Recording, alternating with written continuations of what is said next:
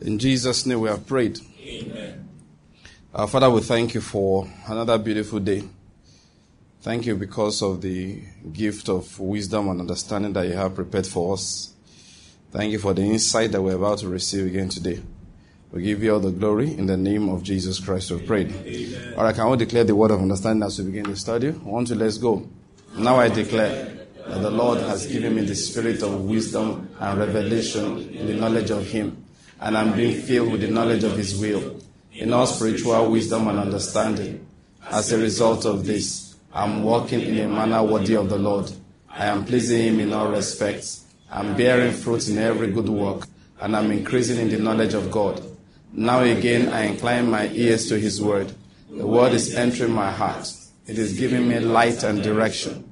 It is healing me in every area, and it's making me more and more like the Lord Jesus. In the name of Jesus Christ. Amen. Amen. Amen. Amen. Amen. And that was so good. I feel we should do it again, but it's all right. All right. The Lord is good.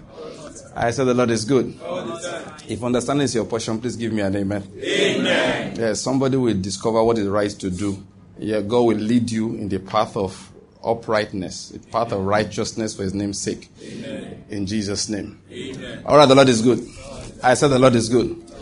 We will continue what we have been discussing on agents of faith and light. We have been looking at the fact that we are part of the body of Christ. If God wants to do something on the earth, He goes through people. Jesus is the head of the church. We are the leg of the church. You understand what I'm saying? Yes, sir. The arms of the church. We are the stomach of the church. And you understand? We are the chest of the church. We are part of his body. The head can determine what he, wants to do, but it's the hands that will do it. Do you get my point? Yes, it's the hands that will do the work. It's the legs that will move about. So we are very important in what God is doing. And what I want to talk about today is very, very crucial. Okay? In the, in you know, uh, we need to understand life again. You know, I want us to know how to interpret life. Life is spiritual fundamentally. What you see outwardly is a manifestation of what is inside in the realm of the spirit. Do you get what I'm saying? So if you want to, you want to con- um, control life, you want to affect life, you go to the realm of the spirit and do it from that angle. The realm of the spirit is not the realm that Christians believe in. It's reality. Are you getting what I'm saying? It's not as if Christians like to believe it. It is the real thing. Whether you like it or you don't like it, it's what it is. I want to bring us to that again for us to look at light properly from that angle. Because you see, this life is first of all spiritual. What you see physically is derived from that which is spiritual. And we must know how to affect life from the spiritual realm. Okay, you'll see what I'm saying in a moment. So when God wants us to do, when God wants to do something on the earth, it goes through people. That's what we're trying to explain. And I feel so strong in my heart that God wants to do things not just on the earth now, but in this country. Why? Because this country is very important to what He wants to do next on the earth. I'm not being patriotic when I say that. It's not just patriotism. It's a matter of fact. It's a matter of fact. And anytime He wants to do something, if people don't cooperate, what He wants to do will not be done. And Christians must understand that Satan is still crafty. What do I mean by that? He's recruiting them to work for him. They will go to church, they say they are Christians, but they work for Satan.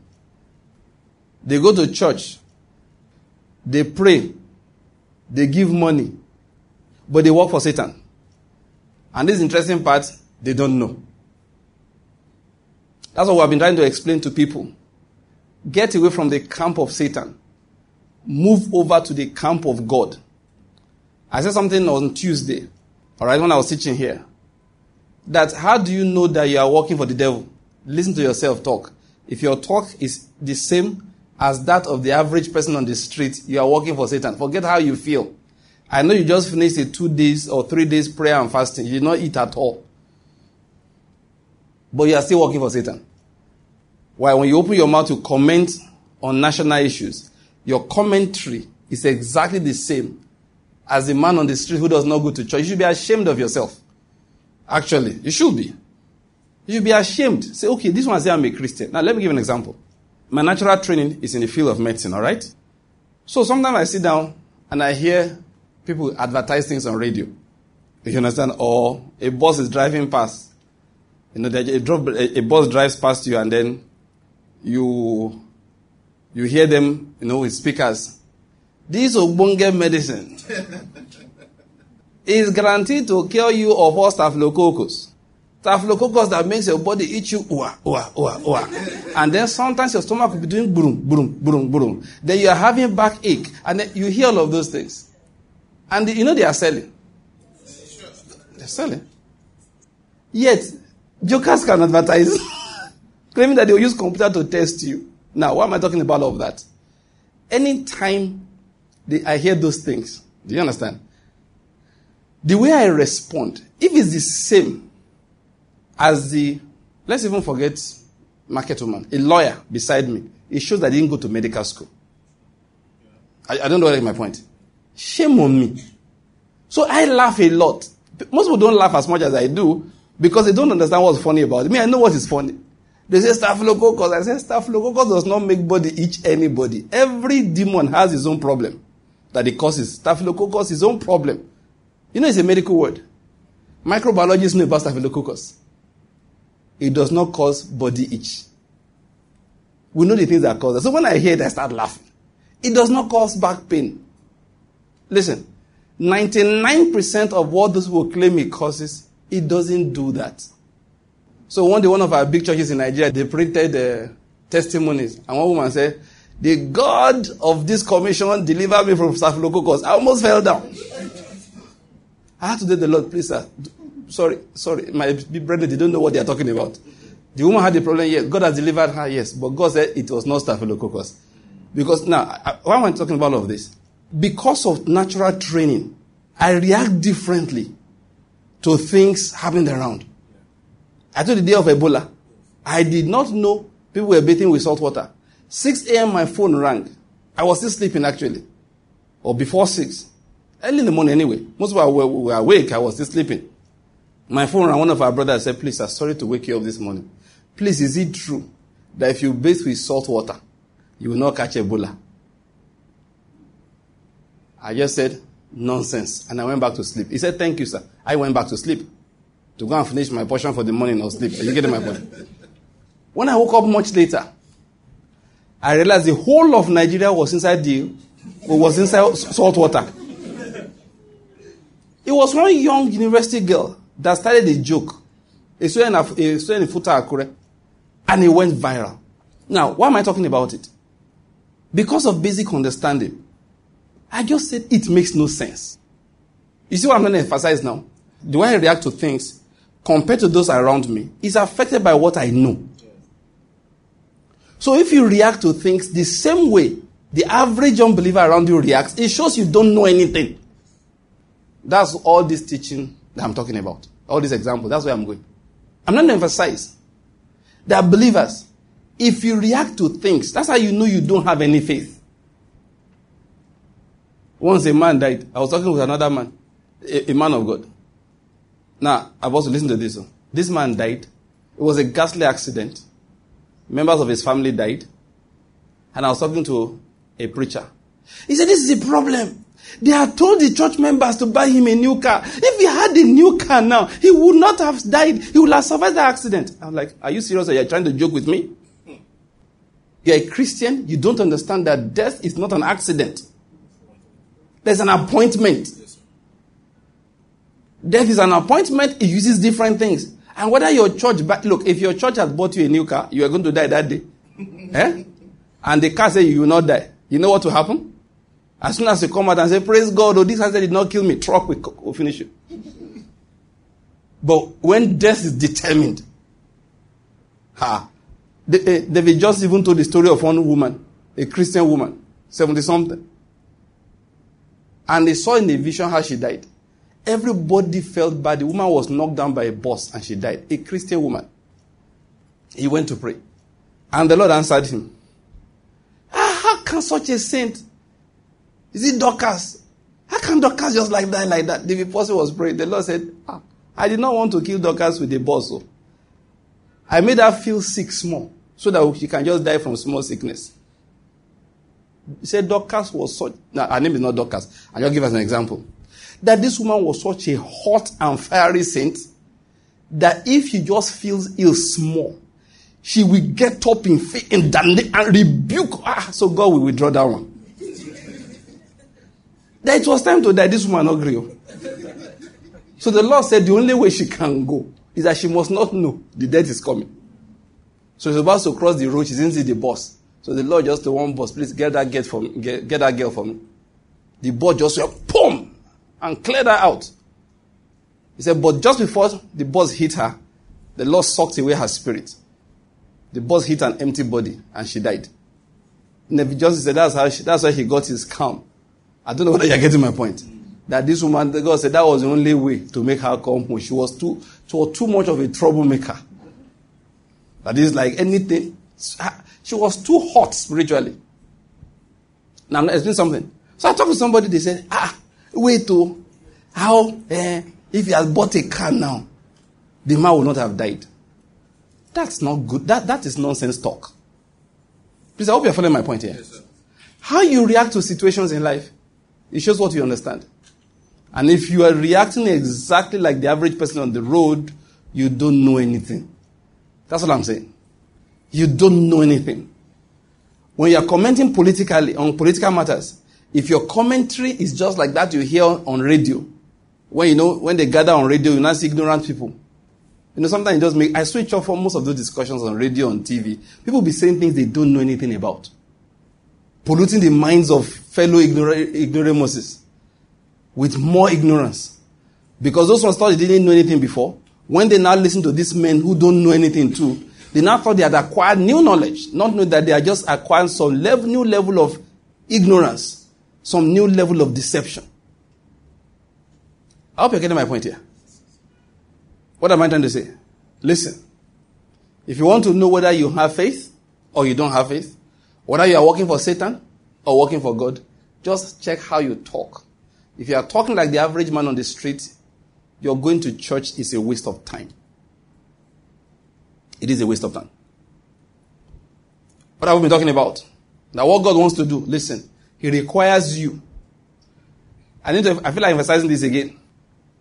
Sometimes God wants to do something, He doesn't find anybody. So you know what He does? He leaves the thing undone. Human means are hard to find.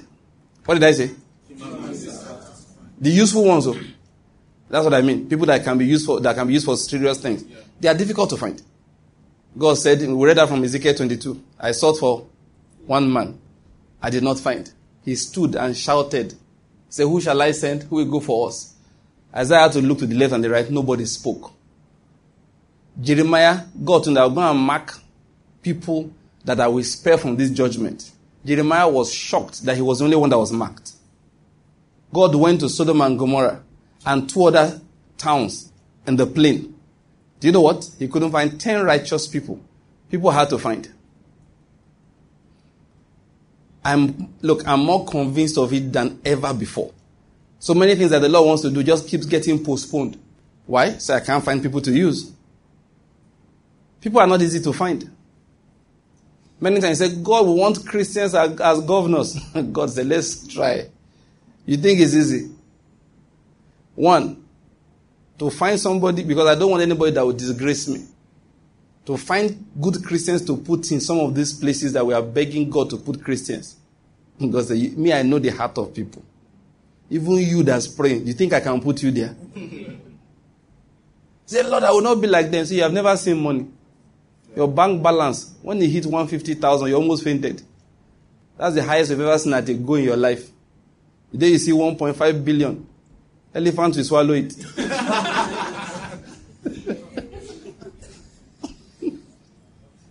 you are laughing at the person that says snake. what am I going to say? Listen, people are not hard, they are not easy to find. And one of the duties we have, those of us who teach the word of God, is to keep raising people. So when God needs people, He will have people to use. Am I teaching to you again in this season? is to make yourself somebody that God can use. That's what I'm teaching. That's what I'm teaching. Make yourself somebody that He can use. There are different assignments in life, and every day God is always looking for somebody to place in certain places. Then Neville Johnson gave a prophetic word. It was forwarded to me, you know. I didn't even know that he said it last year. That Billy Graham is about to die. No, it was after the Billy Graham died that somebody forwarded it to me. He said the man is going to die very soon. And that when he dies, he's going to mark something. You understand? And he said that there's going to be a release, that there's a mantle is going to leave behind. And he said a mantle somebody else left. Who's the second person? T.L. Osborn. Yes. And that those two, two mantles be combined. Let's make a long story short. And people have to carry them and go into all the world with a powerful evangelistic anointing to, to save the lost, to prepare for the second coming of Christ Jesus.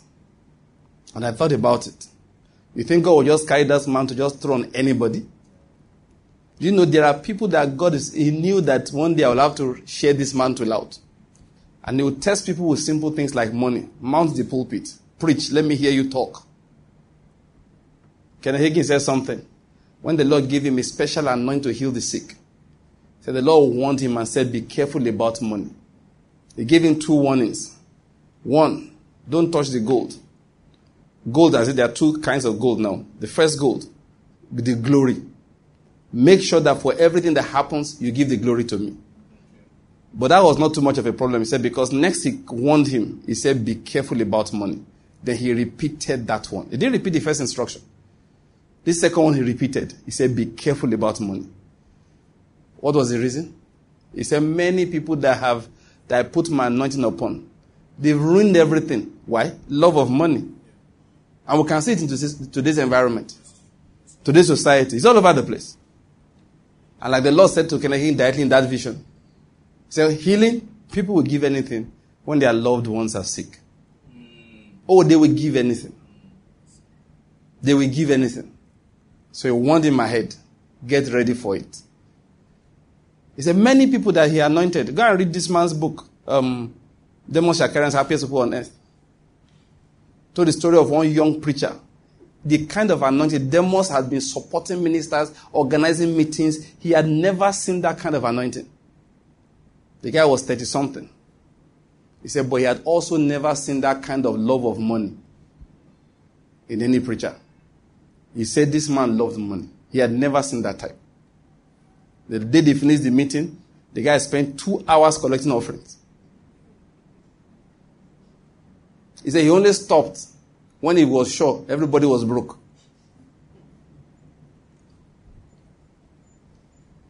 He said that's when he stopped.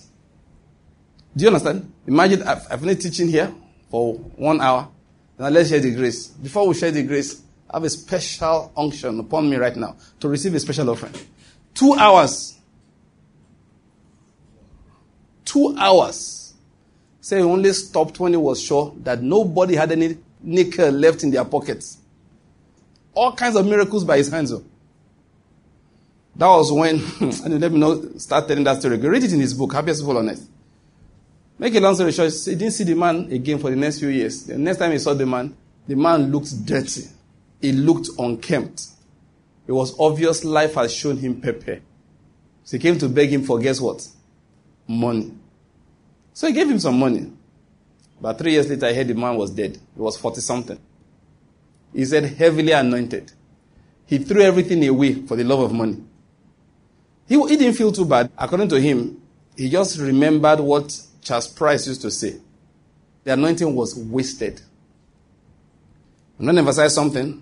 Finding people is not exactly an easy thing for the Lord. And that's my preaching. Make yourself available. That's why I wrote a book like um, don't Quit the Army. Please read the book. It's available on our website for to download for free. Christianity is not Jesus didn't die to make you enjoy life. Enjoyment is not the aim of Christianity. The amount of money you have or don't have is not a sign that you are pleasing to God. If Jesus bowed to the devil, would have been the richest man in the world. Are you getting my point? You can gain the whole world and not have any eternal life. That's what Jesus said. What does it profit a man? The young man that came to him was very rich and he was looking for what?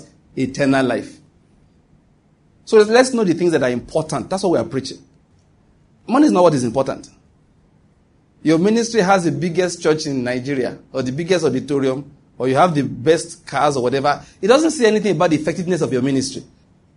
It doesn't mean anything. It doesn't mean you are serving God.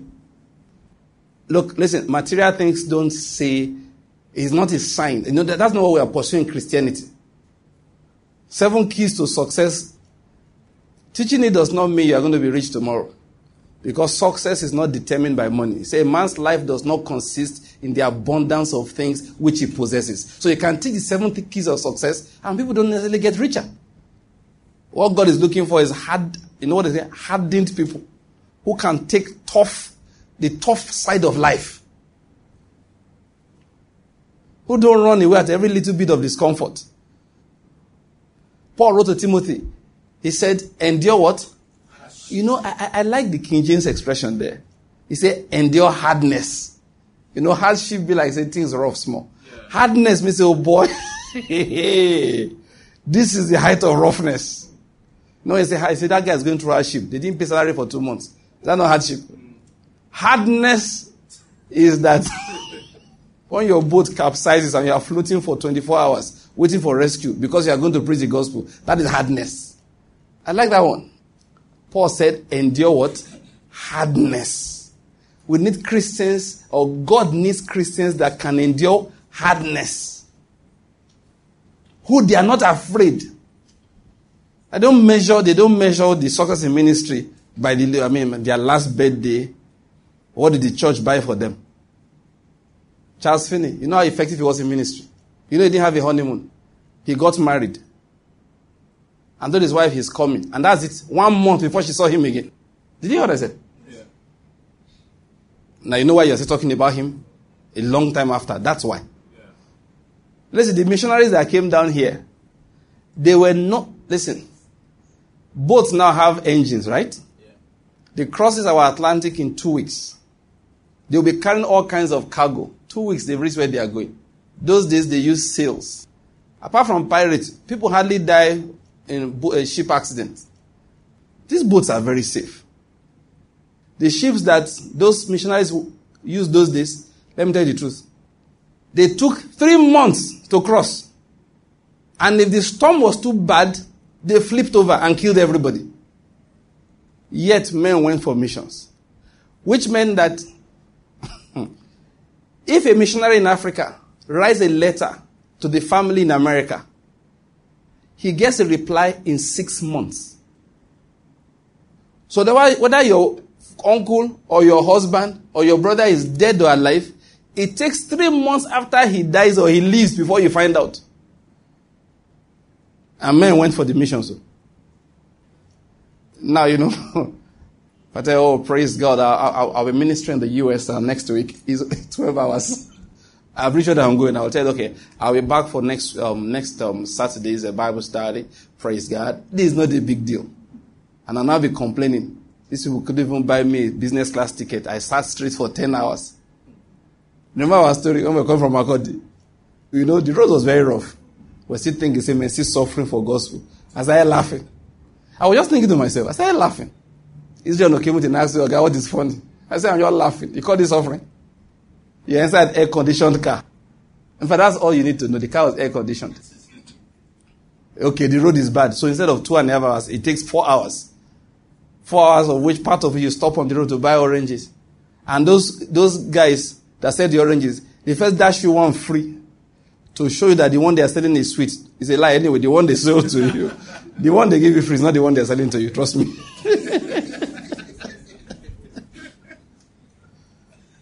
They will stop on the road and buy roasted yam. And I said, I said that day, I said, Lord, please, if I ever grumble in my mind, in fact, send us to Maiduguri, I think it's good. So you can say that I went to preach. The Lord is good. What am I going to say? That God needs tough believers. Are you getting my point? Tough believers that don't consider it something to talk about that uh, we didn't eat for two days. What's the big deal? You didn't eat for two days, you, were you had a bed. You didn't eat for two days. You were not stranded on a boat that capsized and you are hanging onto a scrap of wood that fell off. I, I always like to tell the story of John G. Lake. Very rich man by the standards of those days. He, he sold everything. Started believing God for money to take a boat to come to South Africa.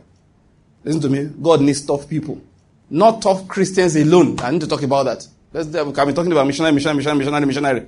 Make us only missionary, missionaries alone. It's not, not every Christian is going to be a preacher. You know, the way some of us are preachers. But all of us are ministers of the gospel. Every single one. Every single one is a minister of the gospel. And will minister the gospel in different ways, different areas. There was a two day workshop in my office. This they came to teach medical teachers how to be good teachers and how to be good doctors. So, two things how to be a good teacher to students and how to be a good doctor to patients. Two, you know, senior white men. And occasionally they will let you know. I was telling myself, this is, this is an interesting kind of ministry. I've not seen this before. They gathered us for two days, and occasionally they will say that, well, uh, their role model is the Lord Jesus, is the best teacher, so everything that they are teaching is based upon the principles of the British men. And they will stand constant, that they alternate between the two of them for two straight days. Part of the lecture was to analyze um, from Luke chapter. You know, yeah, I'm serious. One of the lectures they took a parable of Jesus. Yeah, the Good Samaritan. Took the Good Samaritan and broke down how Jesus. That one was taken by one of the people they are training in Nigeria. One of my younger younger colleagues. They are training that guy to carry the thing around. So it was one that took that particular lecture. So I was thinking, I said, wow, this is a different kind of ministry. And they just go, as they were talking, they had two, they came, they were four in the team. Two guys and two ladies. The two guys are, they are doctors, you know, specialist doctors. The two ladies are nurses. So those two ladies were in UNED campus teaching the nursing students, teaching the nursing lecturers, sorry, the lecturers that taught in the school of nursing. They were there teaching. Uh, they, they will drop it in for you once in a while. Um, uh, our role model is the Lord Jesus Christ. I will believe that He's the best teacher. Uh, he's the most compassionate person that ever lived. And these are the principles by which He did His work. And we're trying to adapt that. That's ministry. So listen, it's not only, let's, let's get it clear. It's not only preachers that are doing ministry. If you expect preachers to endure hardship, every Christian should know how to do what? Endure hardship. We need to know how to make the right sacrifices in life. We need to know how to forego money and comfort. We need, to, we need to know how to focus on things that are more important. When I say Christians make decisions these days, it's, it's, it's embarrassing. What is in front for them is what shall we eat? What shall we drink? And where with us shall we be clothed? That is the first thing. But if a preacher comes and twist the word of God to raise an offering, they will be the first to talk about it. But they have abandoned their destiny for what they will eat, and there's no problem with it. They have no problem telling lies to sell their goods and make a profit. There is, to them, there's no problem. But let a preacher get up and come and say, I read from, you know, starts quoting scripture out of context. So you bring all you have this morning because God said they will go out and be talking. The same person finishes talking, goes to his own marketplace, and is looking for how to collect everything from the next guy that comes. And to him, there is no problem. Let's get it clear. The standard is the same for preachers and for people who are not preachers. We are all ministers of the gospel. If we are in our business places, we tell the truth, we don't lie. We endure hardship. We don't just close up a business because it's not giving us what we want. Sometimes we look around and say, How have I been impacting people from this area? You may say, Ah, this is where I share tracks from, share magazines from, distribute messages from. Yeah, this, this, this shop is just managing to break even. In fact, I'm losing a bit of money on it. If I closed it, I will make money on the other end. Say, but now I'm going to leave both of them open. Why? Because the number of gospel materials I distribute from here let that be my offering. I'm losing 5,000 naira every month after paying staff, paying rent, paying everything. But let it be an offering. I said, my, my, my friends who minister in the north, they said something. That sometimes you want to rent a house. And just before you pay, the Alhaji finds out that you're a pastor. He will, he will refuse to rent the house to you. Nobody else is renting it to. And he says, it's my contribution to the jihad. He just lost a rent of half a million naira. He said, yes, that half a million naira loss is my contribution to jihad. Because by it, I have denied a Christian preacher accommodation. Are you getting my point? Look, what, what are we preaching? What are we trying to do? By raising people for the Lord who are tough, who are serious minded, who are mission minded, who look, look at their lives, first of all, as a mission. I was reading Ecclesiastes again overnight because, like I told you, I'm trying to put some things together. The teaching I did, I'm trying to put it down in writing. I read it again. Solomon said, There's no wisdom that can come after this one. He said it. He said, This I found out. When I tell you everything is vanity, believe me, there is no wisdom you'll ever be able to produce to prove this thing wrong. It's a matter of fact, everything is vanity. It's chasing after the wind. The problem, many times, we Christians, we use the gospel to chase after wind. I don't know whether you get what I'm saying. So if you want to build a house before the end of this year, you will, you know, you will, this is how you will prophesy. This is how you will sow your seed. You will envision it and begin to declare. God said, even if you declare from now to tomorrow, use spiritual machinations to bring that house to being, it's still vanity. Let them use the highest grade cement. Iron rods double the size required for your beams and pillars. It's still vanity. Their prayers have not been able to pray in a very long time. No, that is, there are things I have not been, even in doing ministry. hey. You know, I, I, I, I, don't know, maybe in the last 15 years, yeah, I've not been able to open my mouth. Maybe we are going to do a program, we're starting a mission work somewhere. I've not been able to open my mouth and ask God for numbers. Never. In this place, I have never prayed, God fill this place with people. Like, like God forbid. There are things I can't do. Projecting number that Lord by this time will be this one number. I can't. I can't. Why? Number is vanity. He said, Pastor Banky, how do you pray therefore? I just come for our prayer meeting. Hear the way we pray. Of the increase of his government and of peace, there must be no end. Everybody that needs to hear this word, Lord, send this word to them. Those you have appointed, we call them in the name of Jesus. Send laborers into your harvest. That's the kind of thing we do. That's what I've been praying for years. Look, remember we are going to Port Harcourt, we are doing a program. Hmm. I just said, Lord, there are hungry people. There are people you want to reach. There are those looking for the truth. There's a, there are people you need to connect with this anointing. I pray for those people one by one like that. And I call them in the name of Jesus. Lord, send your angels out. Let him gather them. Make a way for them. Provide for them. After that, I live it like that. More people follow me than followed Jeremiah. More people believe me than believed Isaiah. Isaiah, who believed him? He said, I've spent my strength for nothing, for vanity. Jeremiah said, All my church planting only brought me enemies. Now, it wasn't church planting, I'm just the one adding it to it. He said, The preaching of the word only brought me enemies. He alienated my friends from me. So that was when he said, I won't preach again. But the man still fulfilled his ministry. John the Baptist drove away those trying to follow him. They still kept coming. When Jesus taught serious revelation, everybody ran away. The multitude that followed Jesus, he didn't trust them one bit. What I'm going to say, sometimes we take the gospel and we want to use it to pursue vanity. And they will now be complaining that nation is not moving forward. I have reasoned about it. If God listened to everybody, we'll be far backward, far backward more than we are right now. When I'm talking to my wife, sometimes I say it surprises me that God still finds enough excuse to bless people, that He must be very merciful. No, He must be very merciful. Listen, Christians must be different they must be tough people. Their value system must be different.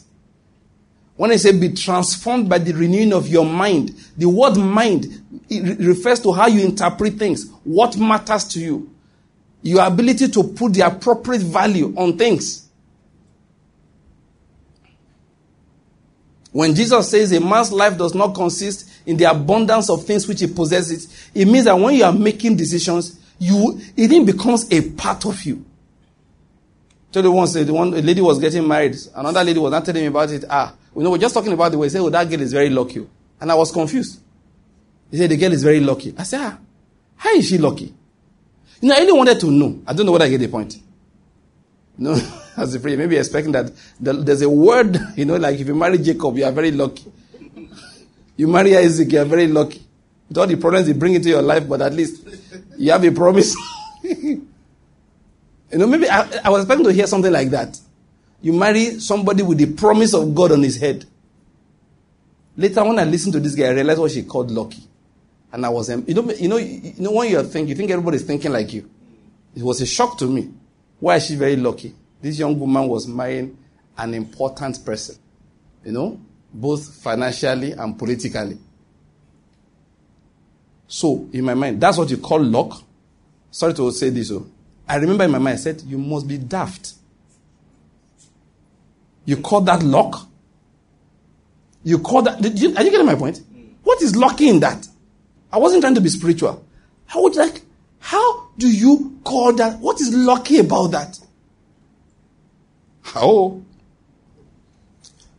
Believers are people that are transformed. They, they have the different value system. That's what I'm trying to emphasize.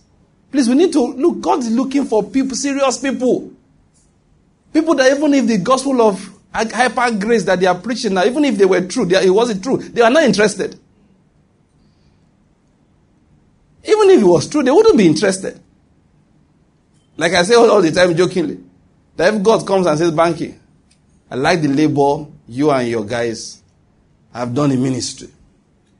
So I want to reward you. Say, Lord, yes. So I approve her. Take two wives extra each.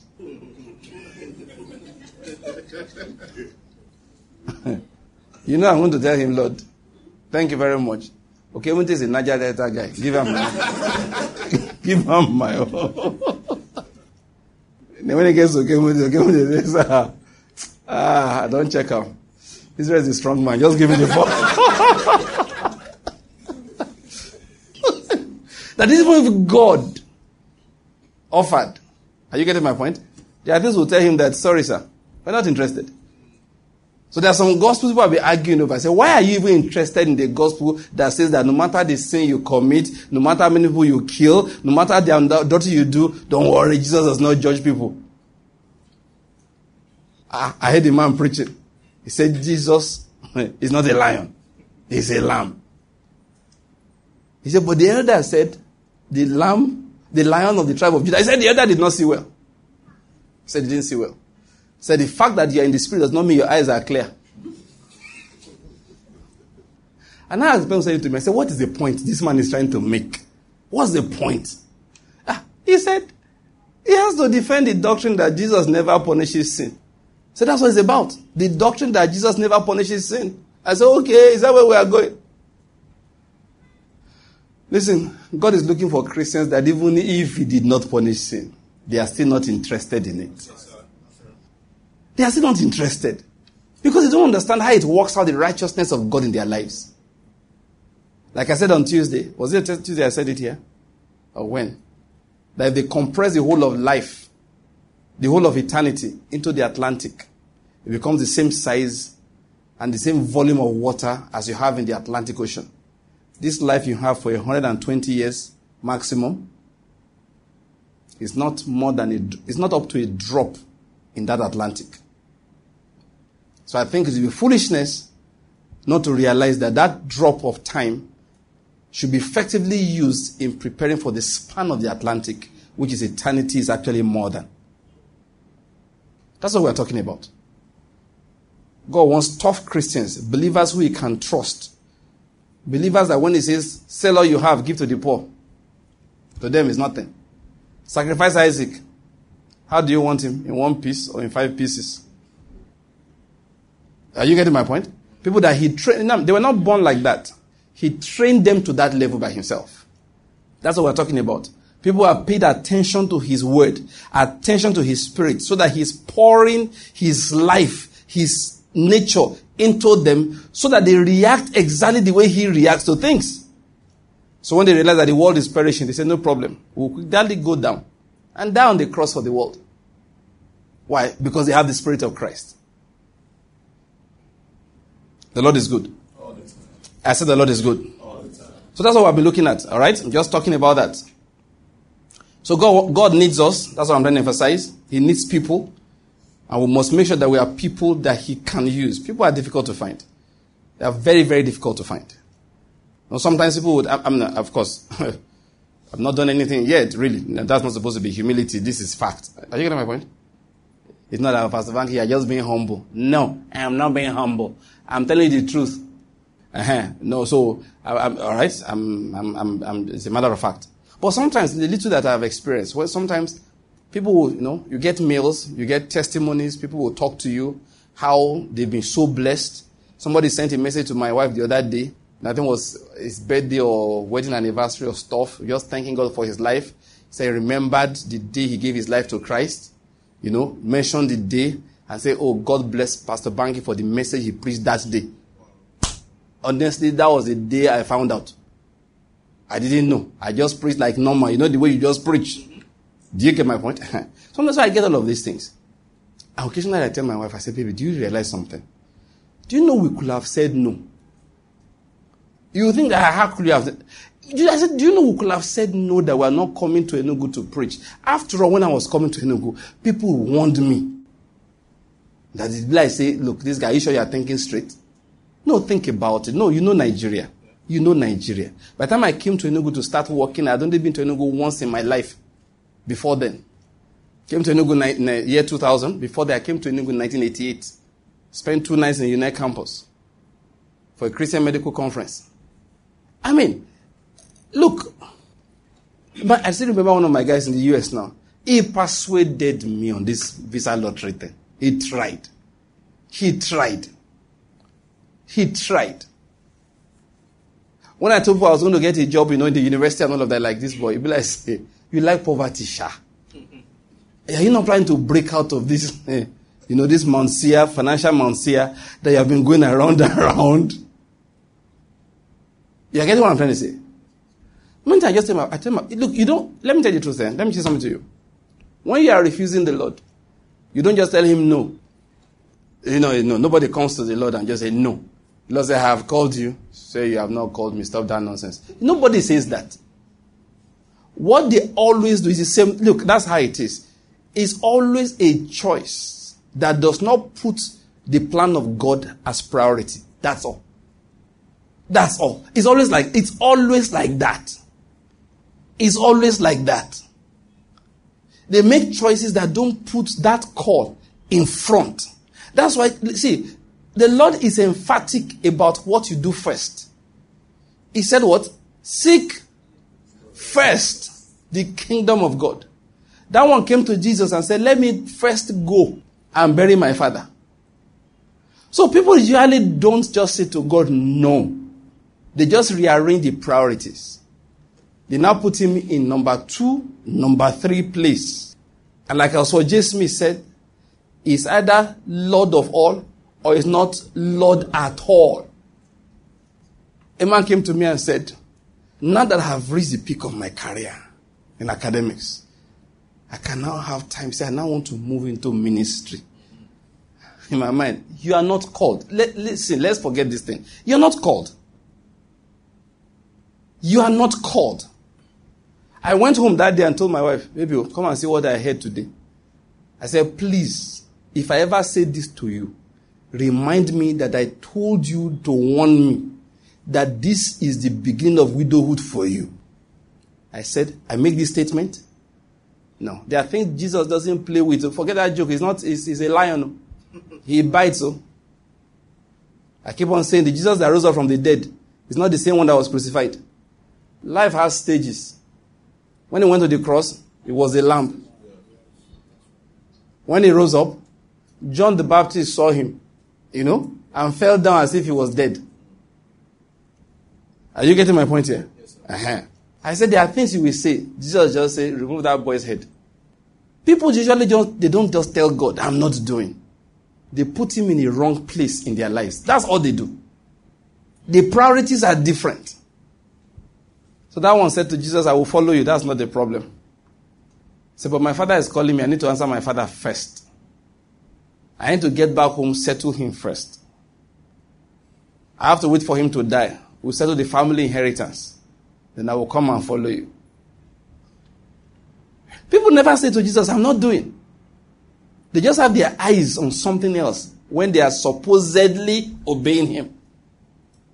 They put their hands on the plow. So looking forward. What are they doing? They're looking back. That's how they disobey him. They go out, sorry, I'm a preacher, so I keep on using preaching as an example. They go out for missions, you know, but then they come back after five years. The boys they left behind have bought new cars. They've built houses. And in missions, you know, there's no gratuity in mission. I hope you know that. So there's no gratuity. You're not going to get back home and they say, okay, for five years you were, you were away. God said, I bought you two hectares of land. Bishop has completed the first floor of the seven story building. He doesn't do such things for people. You just come back, and all your friends will say that, How long are you staying? You can use my guest room. That's the best he will do for you. If you need anything, let me know. I like the way the referee said it. At the age of 40 or in his early 40s. Now, get my point. This was a Cambridge professor. A well educated man, had the university appointment before he went up to the war he was supposed he was allowed to return. So at the age of 40, I had 40 something, I'm not sure the age now. I had no money, no bank account, no house, nothing. And listen to this, most importantly, no ambition.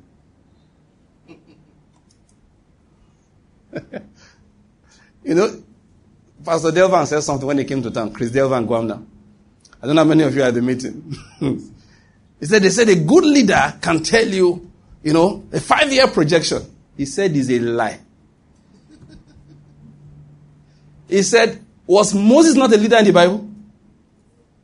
He said, what did he tell the people of Israel? Wait, when the, when the cloud moves, we will move. He said, that's the only thing he used to tell them. They said, okay, Moses, how long are we going to stay here? Moses said, I don't know too. He said this idea of a leader has a clear vision of where they are going. He said it's not the Bible. Some of you, maybe you never thought about that till now.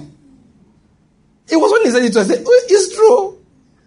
uh, you know when he was around last week? The man said, listen, this story of all this leadership that we do, he says not Bible leadership. So because you thought about it, Moses was a bad leader. When you say, How long are we staying here? He says, I don't know. When they come, he said, We need food. He said, Let me go and pray. He said, Moses didn't have plans. He watched out for the movement of the clouds. What God didn't tell him ahead, he did not know. And when they asked him, he told them simply, I don't know. So, say so the leadership in practicing, he's not saying it's bad though. It's not, it's, not, it's just not Moses type. Derek Prince said, he had no ambition. He said there's only one desire he had.